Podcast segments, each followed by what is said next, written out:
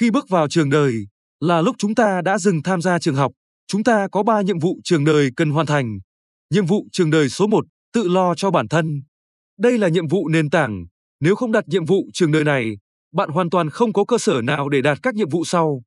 Nên phải cố gắng hết sức tự lo cho bản thân bạn 100% về kinh tế, lối sống và quan hệ xã hội.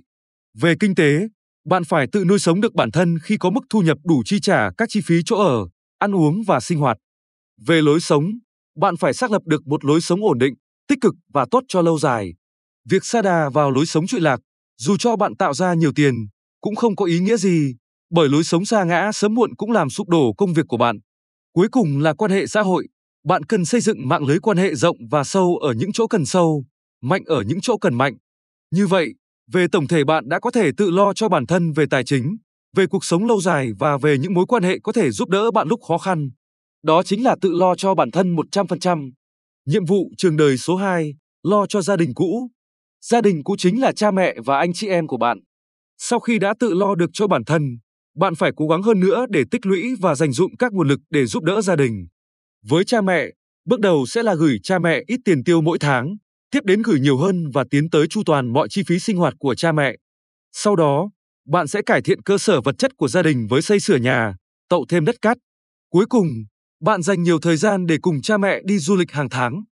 Với anh em, bước đầu là giúp đỡ anh chị em về mặt tư tưởng hướng nghiệp, chọn nghề phù hợp. Tiếp đến, trợ giúp anh em các chi phí phát sinh trong cuộc sống. Sau đó, bạn sẽ nâng đỡ các anh em để họ có công việc xứng tầm và có thể gắn kết với bạn nhiều hơn trong kinh doanh kiếm tiền. Cuối cùng, bạn xây dựng mối liên hệ sẵn lòng đùm bọc giúp đỡ lẫn nhau lúc khó khăn và chia sẻ với nhau các thành quả. Như vậy, về tổng thể, bạn đã gây dựng được một gia đình rất mạnh, rất đoàn kết và rất tình cảm. Chính gia đình ấy sẽ là chỗ dựa tinh thần mạnh mẽ để bạn vượt qua mọi giai đoạn khó khăn thử thách trên đường đời.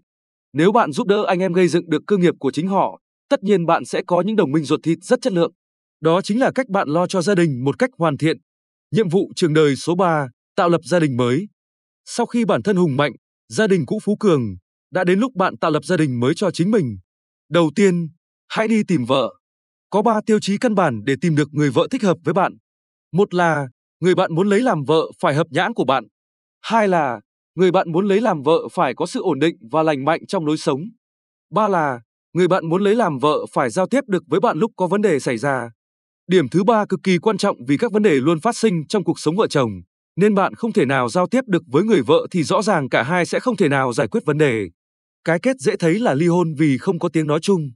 Sở dĩ tình cảm không được đưa vào ba tiêu chí tìm vợ là bởi cô bạn gái nào cũng yêu bạn cả, và không trải qua biến cố đặc biệt lớn thì hiếm khi bạn biết được cô nào yêu bạn thật lòng. Nên hãy cứ yêu, nhưng khi chọn vợ hãy lấy ba tiêu chí trên mà ưu tiên áp dụng. Nếu bạn muốn có một cuộc hôn nhân an toàn, hãy thêm tiêu chí gia thế giàu có quyền lực và có nội bộ hòa thuận để tìm vợ, còn không hãy tự gây dựng sự nghiệp cho bản thân. Như vậy thì cô vợ chúng ta sẽ nể chúng ta hơn là chỉ biết dựa vào gia thế nhà vợ mà phất lên. Nói chung, với đàn ông, bị vợ xem thường, rất khó chung sống. Cuối cùng, hãy tạo ra những đứa con khỏe mạnh và nuôi dạy chúng thành người. Với tiền đề bạn tốt, vợ bạn cũng tốt, dễ thấy các đứa con của bạn cũng sẽ rất tốt. Điều cần quan tâm là dành thời gian để chăm sóc nuôi dạy chúng.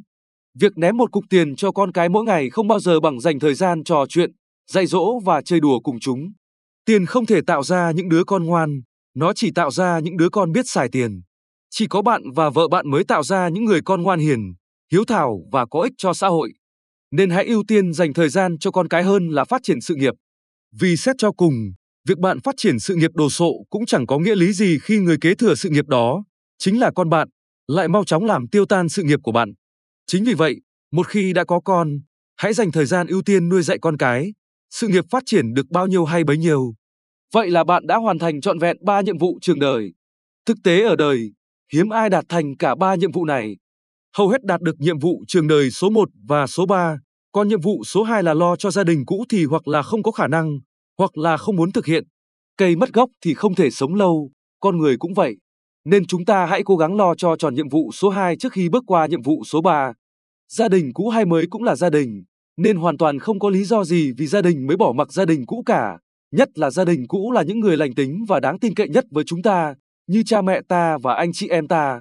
Nói chung, gia đình cũ chúng ta chỉ có một, còn gia đình mới chúng ta có thể có rất nhiều nên dĩ nhiên chúng ta phải ưu tiên chu toàn vững mạnh cho gia đình cũ trước khi tạo lập gia đình mới rồi. Chúc các bạn hoàn thành chọn 3 nhiệm vụ trường đời và sống một cuộc đời thành công mỹ mãn.